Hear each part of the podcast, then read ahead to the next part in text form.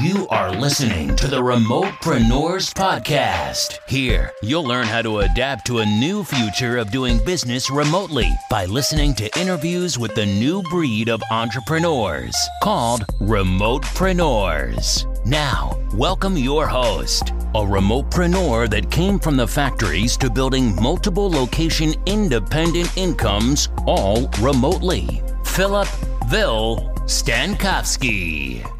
Hello, remotepreneurs. This is your host, Philip Will. I just wanted to let you know that this type of episode that you're going to listen is basically a summarized lesson that I learned from a specific guest. And I already created a blog article. And this is basically a voice blog article that I want to test out and just make it easy for you guys to, to learn and implement whatever it's on the specific episode right away. So I would appreciate if you guys can share this episode with a friend or a family member that is actually trying to switch to remote working and become a remotepreneurs because let's face it, after COVID-19, we are going to be mandatory remote. So this is definitely lessons that you should learn. And I would appreciate again if you just share it with a friend let them know why they should listen and leave a review on Apple Podcasts. By the way, I'm running a giveaway. Anybody that leaves a written podcast review on Apple Podcast, they can just send me a screenshot to my Instagram at remotepreneurs and we can schedule a free sales consulting call. I'll just help out to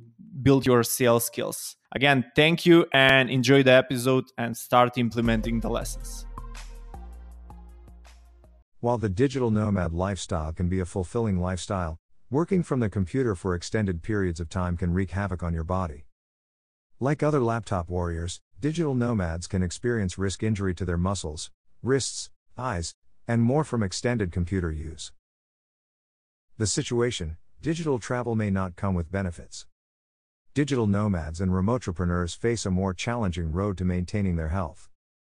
These obstacles can include Lack of access to gyms or fitness equipment. Lack of support systems, like friends, and accountability, like coaches. Being in new locations that might require you to change habits. Think about it what would you do if you end up in a hotel in another country that only has tiny dumbbells or no weightlifting equipment at all? The solution tweak your environment to find your fitness. Luckily, there are things you can do.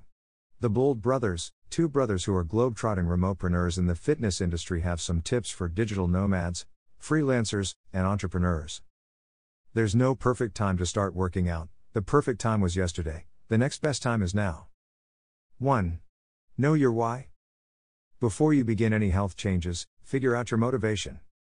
Are you training to lose a few pounds or win a marathon? Or are you staying healthy for a longer term goal, like being around for your loved ones? Finding, and reminding, yourself of that big why is the key to consistently remaining well and fit. 2. Focus on simple tweaks. If you haven't exercised in a while, it can be a little overwhelming to keep up with all the little things you have to do to be healthy. For the time being, ignore all of that. Focus on what you need to do now to improve your health.